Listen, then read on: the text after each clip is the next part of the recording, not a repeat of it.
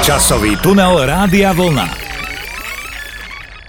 Vážení a milí poslucháči, a menej vážený a menej milý pán kolega, začína sa ďalší podcast, v ktorom sa dnes presunieme časovým tunelom do roku 1972.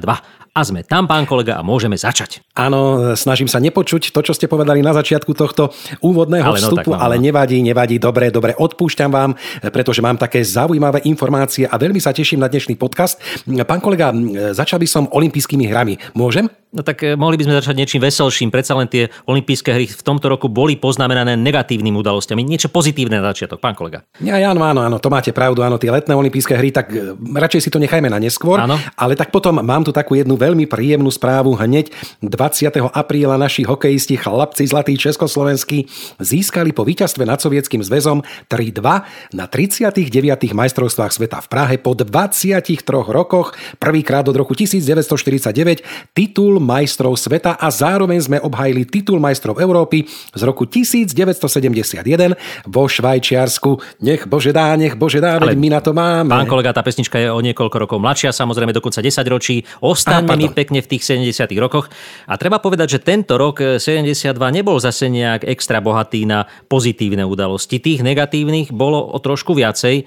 Tak v Československu samozrejme bola doba normalizácie, už sa to rozbehlo naplno, už žiadne spomienky na bujaré doby rokov 60. pekne natvrdo sa normalizovalo, ale mm, samozrejme e, diali sa tu aj také veci, ktoré príliš so socializmom veľa spoločného nemali. Napríklad sme zaznamenali jeden z najväčších zločinov v ére socialistického Československa a to bol únos lietadla, pán kolega. Áno, stalo áno, sa to. Áno, áno, unášalo sa, unášalo sa. No tak e, pravdepodobne sa niektorí spoluobčania tu necítili dobre a chceli zacítiť zacítiť ten západ. Tak toto bol taký špecifický prípad, lebo samozrejme bolo mnoho ľudí, ktorí chceli emigrovať na západ a využívali množstvo prostriedkov na to, ale istý Ľubomír Adamica, ktorý e, sa rozhodol emigrovať predtým, než emigroval z Československa, predstavte si to, žil e, v emigrácii, zdržiaval sa v Nemeckej spolkovej republike, v Amerike, precestoval Hamburg, New York, San Francisco až po Havaj. No, hovorí sa o ňom, že si užíval teda túto cestu tým negatívnym spôsobom samozrejme, e, užíval drogy, bol to taký ten typický hašišák, ako sa o nich v tom čase hovorilo.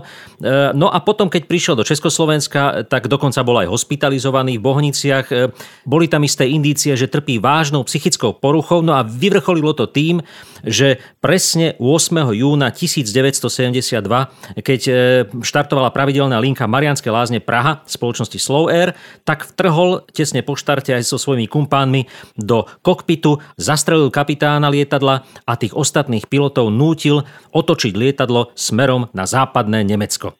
Tak e, bolo to to naozaj niečo, s čím Čechoslováci nepočítali vo svojom bežnom pracovnom socialistickom dni. Naozaj sa stala takáto udalosť. E, samozrejme využili to aj propagandistické seriály, niektoré bola natočená celá časť Majora Zemana a takisto Olympic, skupina Olympic, neskôr potom v roku 1974 naspievala tú známu pieseň Únos, ktorá bola práve o tomto únose lietadla. Takže naozaj spoločnosť týmto únosom výrazne trpela. No tak ale vidíte, vy ste mi vraveli, nech začnem nejak pozitívne no. a vy hneď takúto smutnú správu dáte, no tak neviem, pán kolega, teraz by ste si to mali očiniť nejakou peknou prvou pesničkou. Tak dobre, v poriadku, priznávam, nebolo to pozitívne, ale táto pieseň, ktorá príde, je tiež trošku taká vzdušná, taká lietavá, no a spievajú Karel Gott, pochádza z roku 1972 a má názov Keď vanie Mistrál, respektíve iba Mistrál. Opakujú ešte pořád, že nám fouká dozad mistra. Po dráze se klidně jede k dobrodružství, ale vede mistra.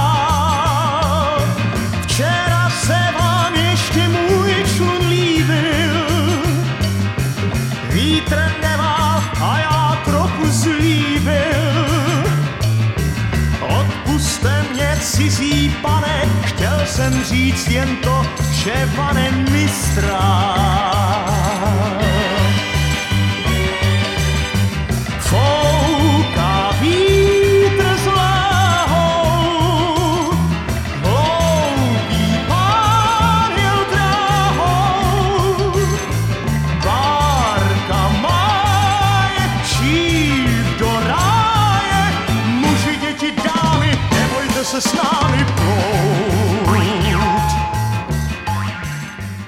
Tak ako pán kolega, trošku som vám zdvihol náladu, e, trošku som vás odreagoval od tých negatívnych informácií z predchádzajúceho vstupu?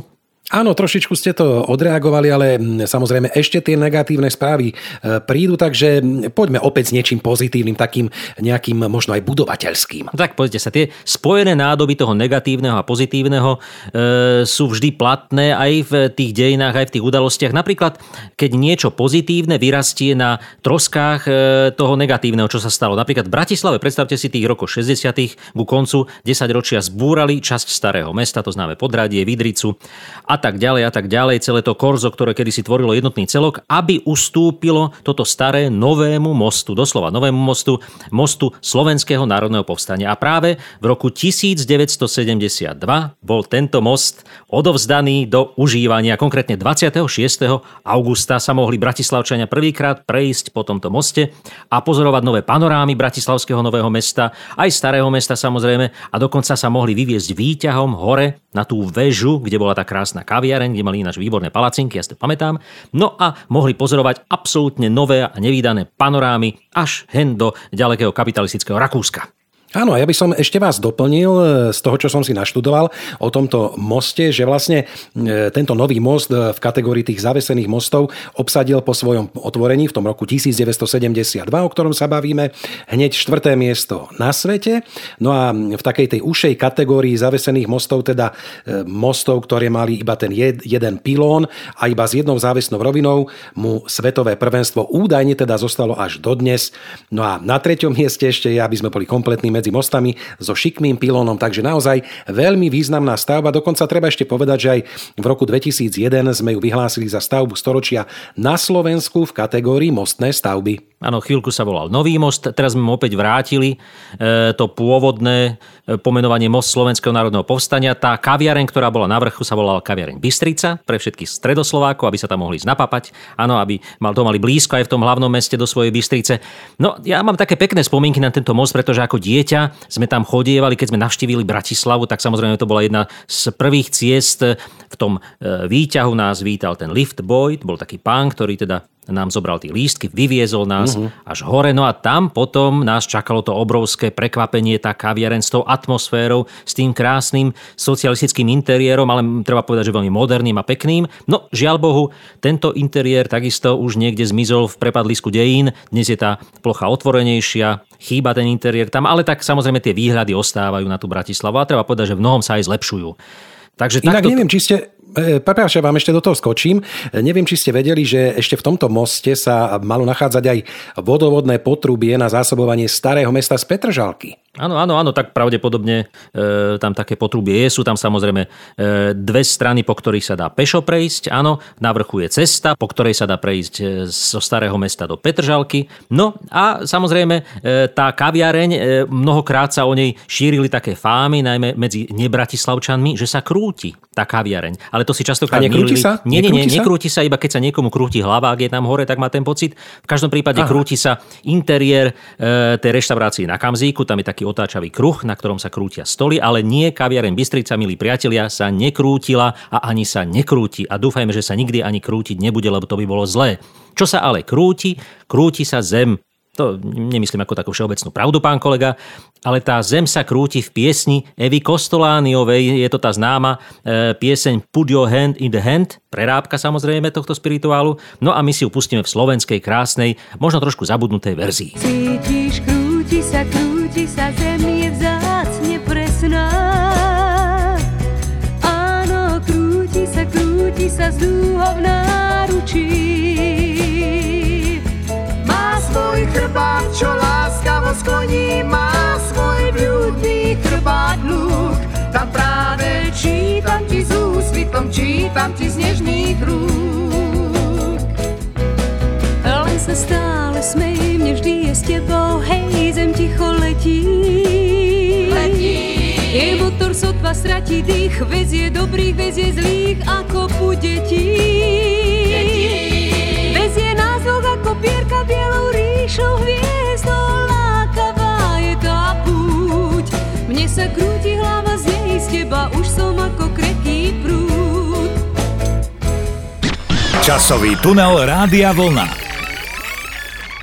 Pán kolega, aj keď sme na začiatku tvrdili, že ten rok 1972 nebol nejaký extra bohatý na udalosti, treba povedať, že v tej filmovej tvorbe a hudobnej tvorbe e, sa tam toho udialo naozaj veľa. No a poďme teraz na tie filmy. Čo si mohli ľudia pozrieť v tom roku 1972 v premiére? V kine alebo v televízii? Máte niečo také srdcové z tohto roku, čo si ráda aj po rokoch pozriete? Mám, mám, mám srdcové a určite aj významné filmy vznikali nielen teda u nás v Československu, ale asi taký najvýznamnejší, ktorý najviac e, zarezonoval v tomto roku a samozrejme aj v tých ďalších desaťročiach je to skvost svetovej kinematografie, tak je to Krstný otec, americký film z tohto roku podľa rovnomenného románu Maria Puca. V hlavných úlohách Marlon Brando a Al Pacino, no a režisérom bol známy Francis Ford Coppola. Je to e, považovaný tento film za jeden z takých najlepších filmov všetkých dvoch, pretože pojednáva o mafii, o mafiánskom spôsobe života, e, takže určite ste ho videli a určite ho videli aj mnohí poslucháči. No tak ja som e, samozrejme tento film videl, aj keď nie je to moja šialka kávy, ako sa hovorí, pretože ja mám radšej také tie ľahšie žánre vo filmoch, napríklad komédie.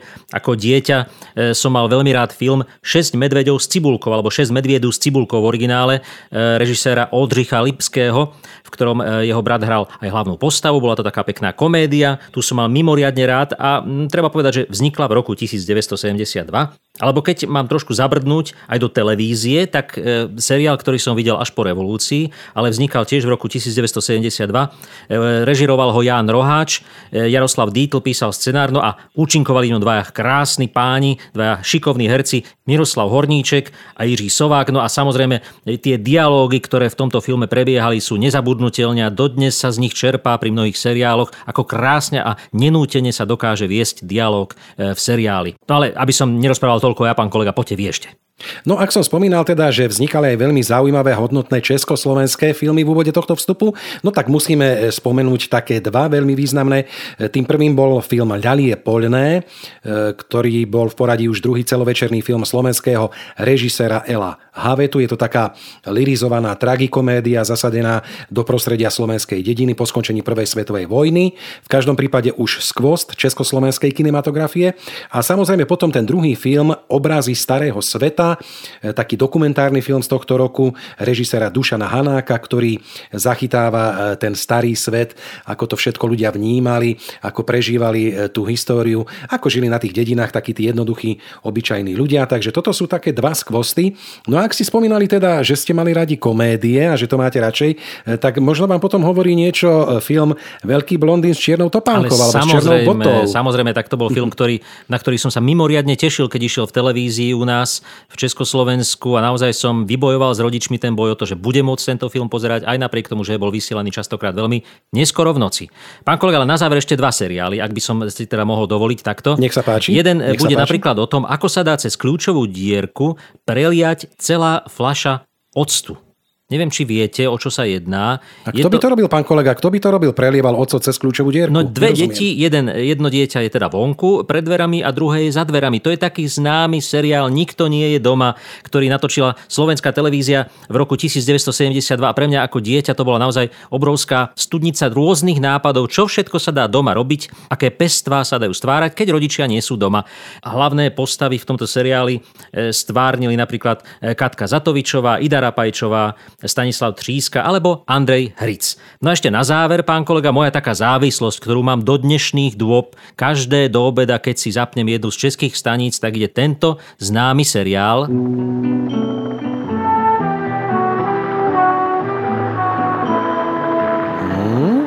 Áno, áno, pán kolega, meš to je, meš. Áno, áno, áno.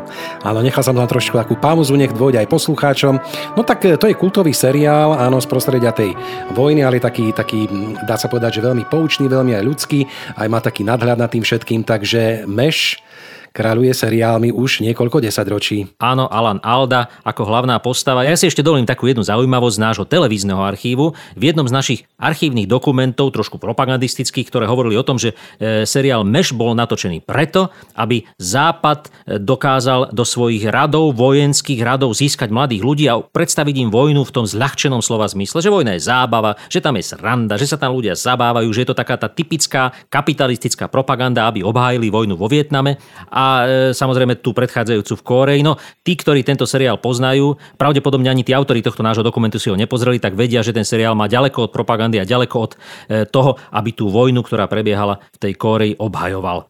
No ale poďme od seriálu Meš k nasledujúcej piesni. Zaujímavá je tým, že ju naspievala Nadia Urbánková a naspievala ju rok potom, čo zomrel autor textu tejto piesne, Jirka Grossman. No a je veľmi e, cítiť z toho textu ten smútok, ktorý Jiří Grossman prežíval, keď už vedel, že sa blíži jeho koniec. Je to veľmi, e, veľmi sugestívna pieseň. Mám ju rád, ale s takým smútkom v srdci ju počúvam vždy. Tak si ju vypočujte aj vy. Závidím. Vždyť ja chci jen žít,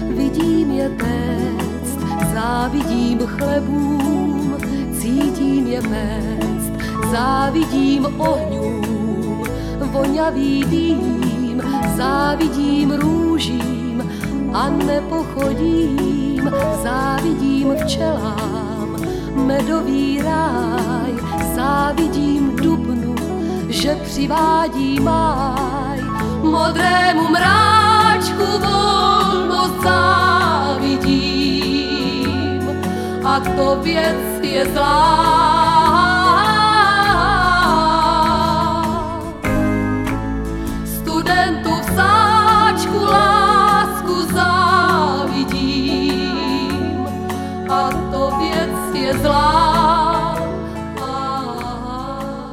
Milí poslucháči, pán kolega, stále sme v roku 1972 a opäť prichádza moja obľúbená rubrika Narodenie úmrtia, takže idem smelo do toho, pretože naozaj v tomto roku sa narodili skvelé a významné československé osobnosti, alebo teda skôr slovenské, aby som bol presnejší, ale začal by som mojim spolužiakom, ktorý sa v tomto roku narodil skvelý, skvelý herec a skvelý človek Čongor Kašaj z tohto Áno, roku. áno, pozdravujeme ho. veľmi dobre poznáte, pozdravujeme ho presne.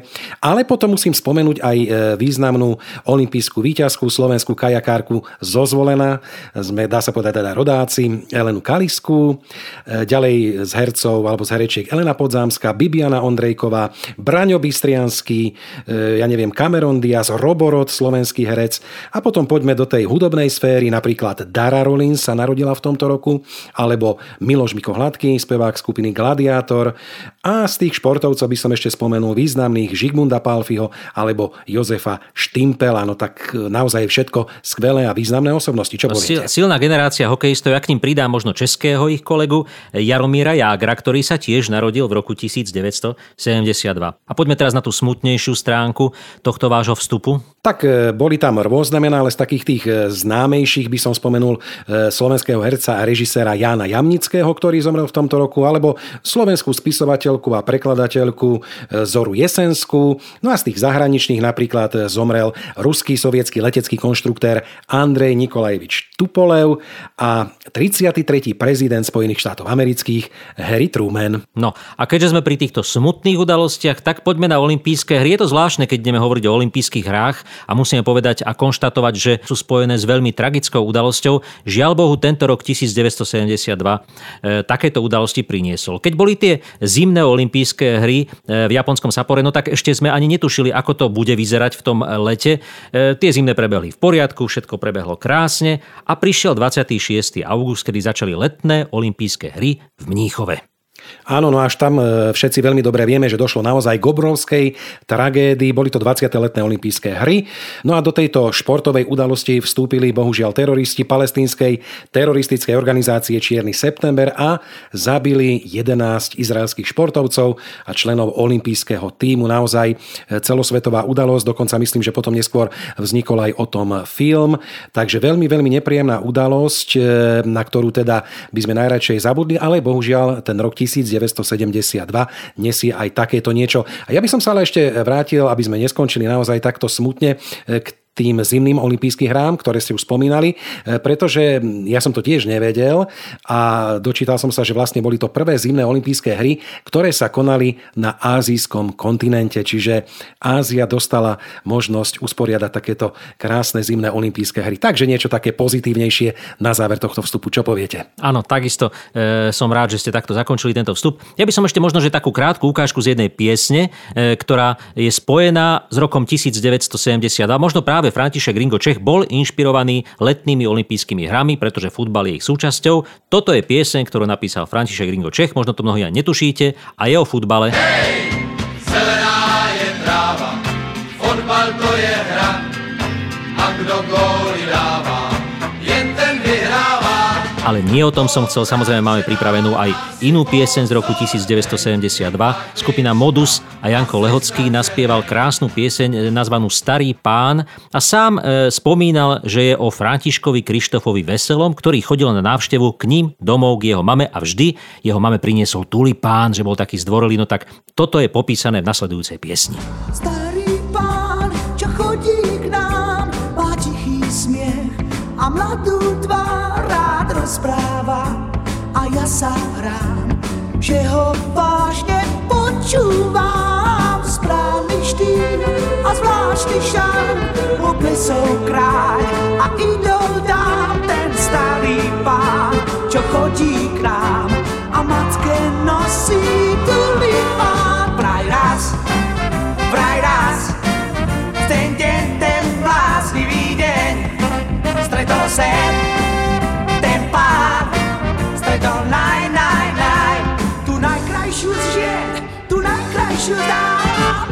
však háčik, malý mráčik, to už býva tak. Marný ju vábil, láskou máme, iný smer, iný vlak, všetko celkom naopak.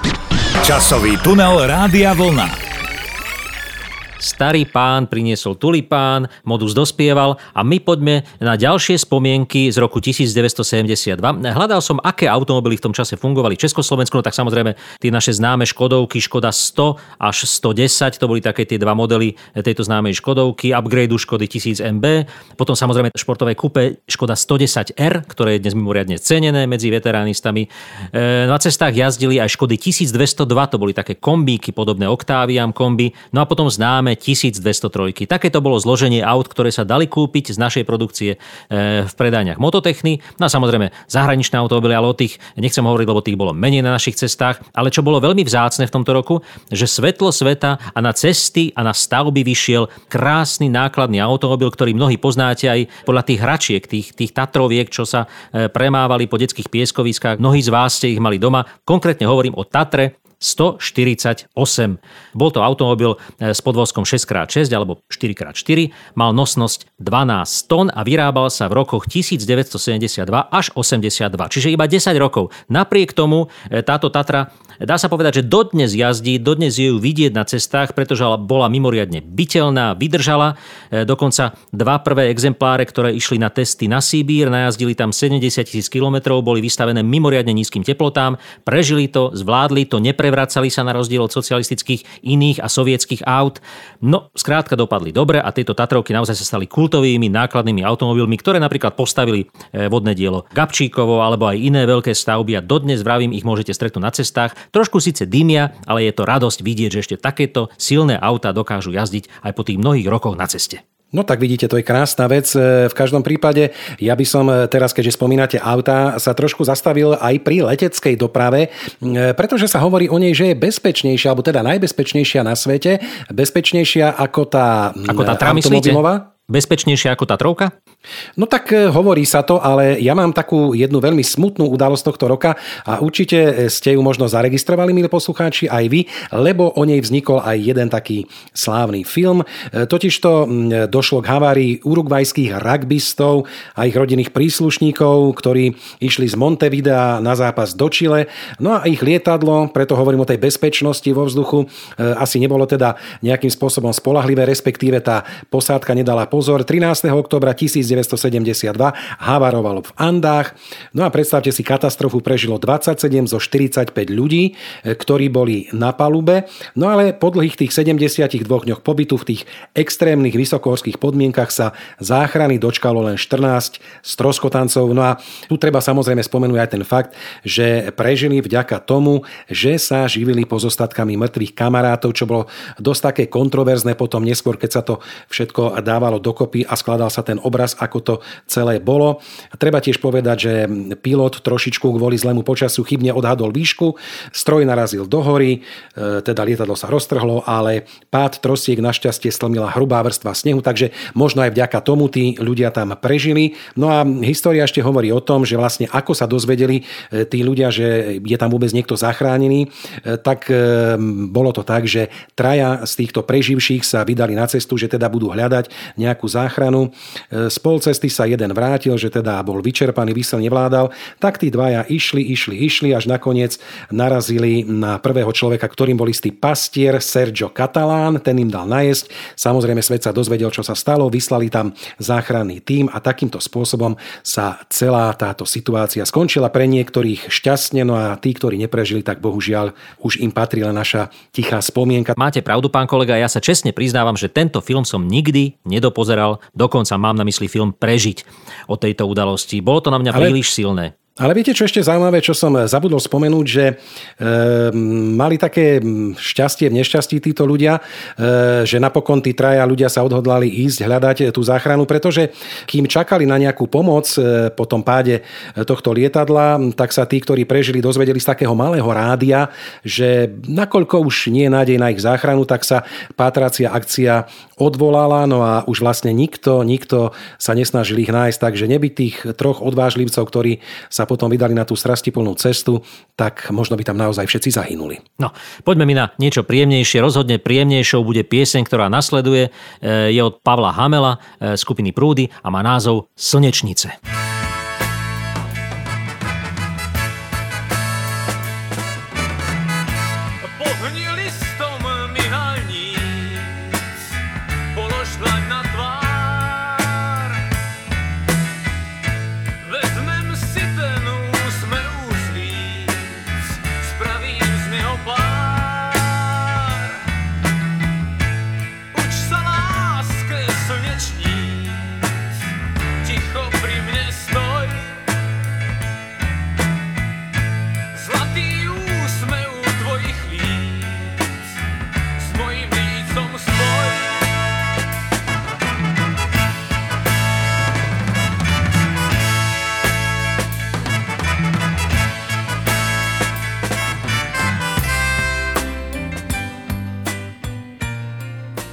No aby sme zakončili tento náš dnešný podcast o roku 1972 niečím príjemným, dynamickým a pozitívnym, tak poďme na hudbu a hudobné albumy.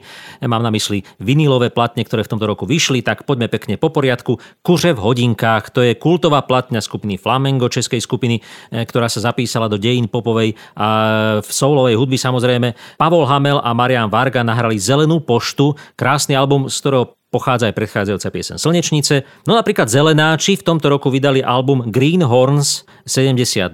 Už tá kapela sa nevolala Greenhorns, ale iba Zelenáči. Ten názov svojej skupiny mohli dať už iba ako názov platne, pretože po anglicky sa už v tom čase u nás nehovorilo. Helena Vondráčková nahrala krásny album Helena, Helena, Helena. Bol to taký, taký kabaretný album, krásny obal, taký čierno A teraz moja srdcovka, pán kolega Platňa, ktorú som počúval ako dieťa. Každý deň som si ju sám prehrával na e, gramofóne ako trojročný chlapec, štvoročný.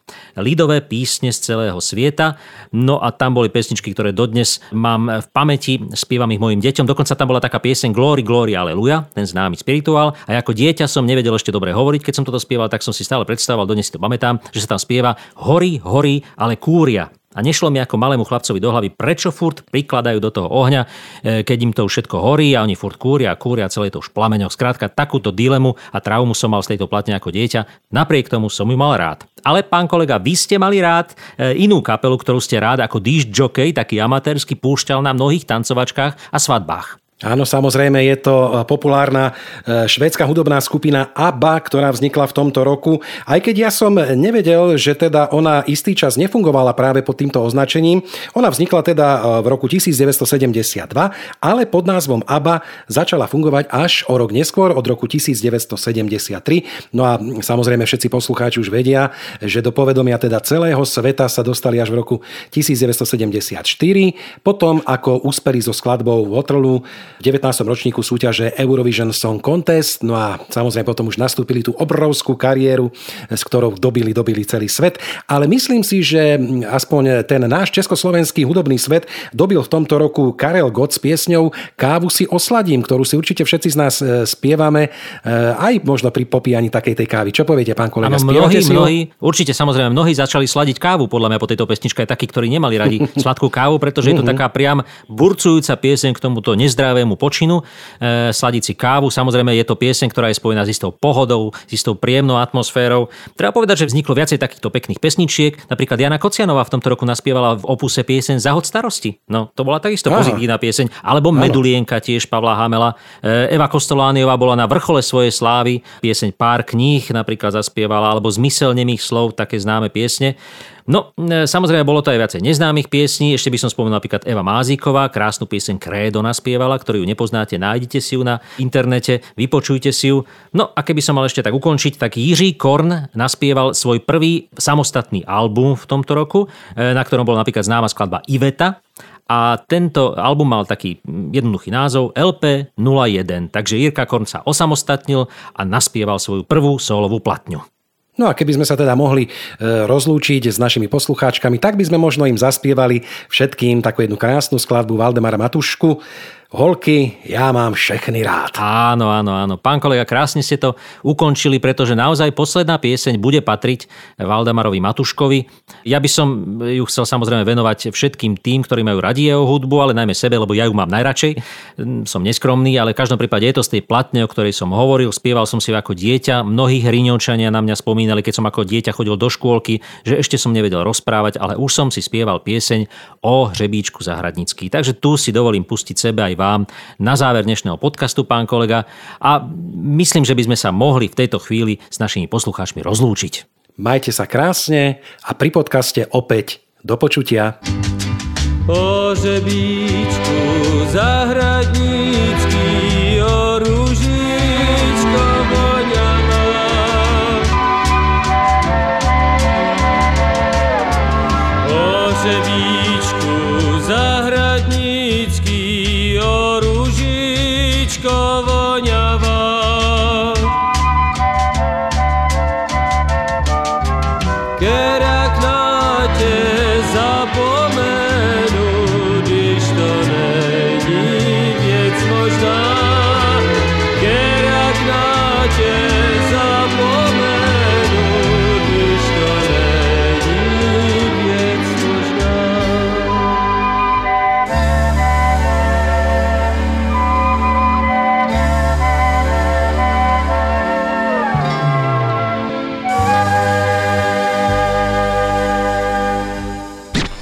Časový tunel Rádia Vlna.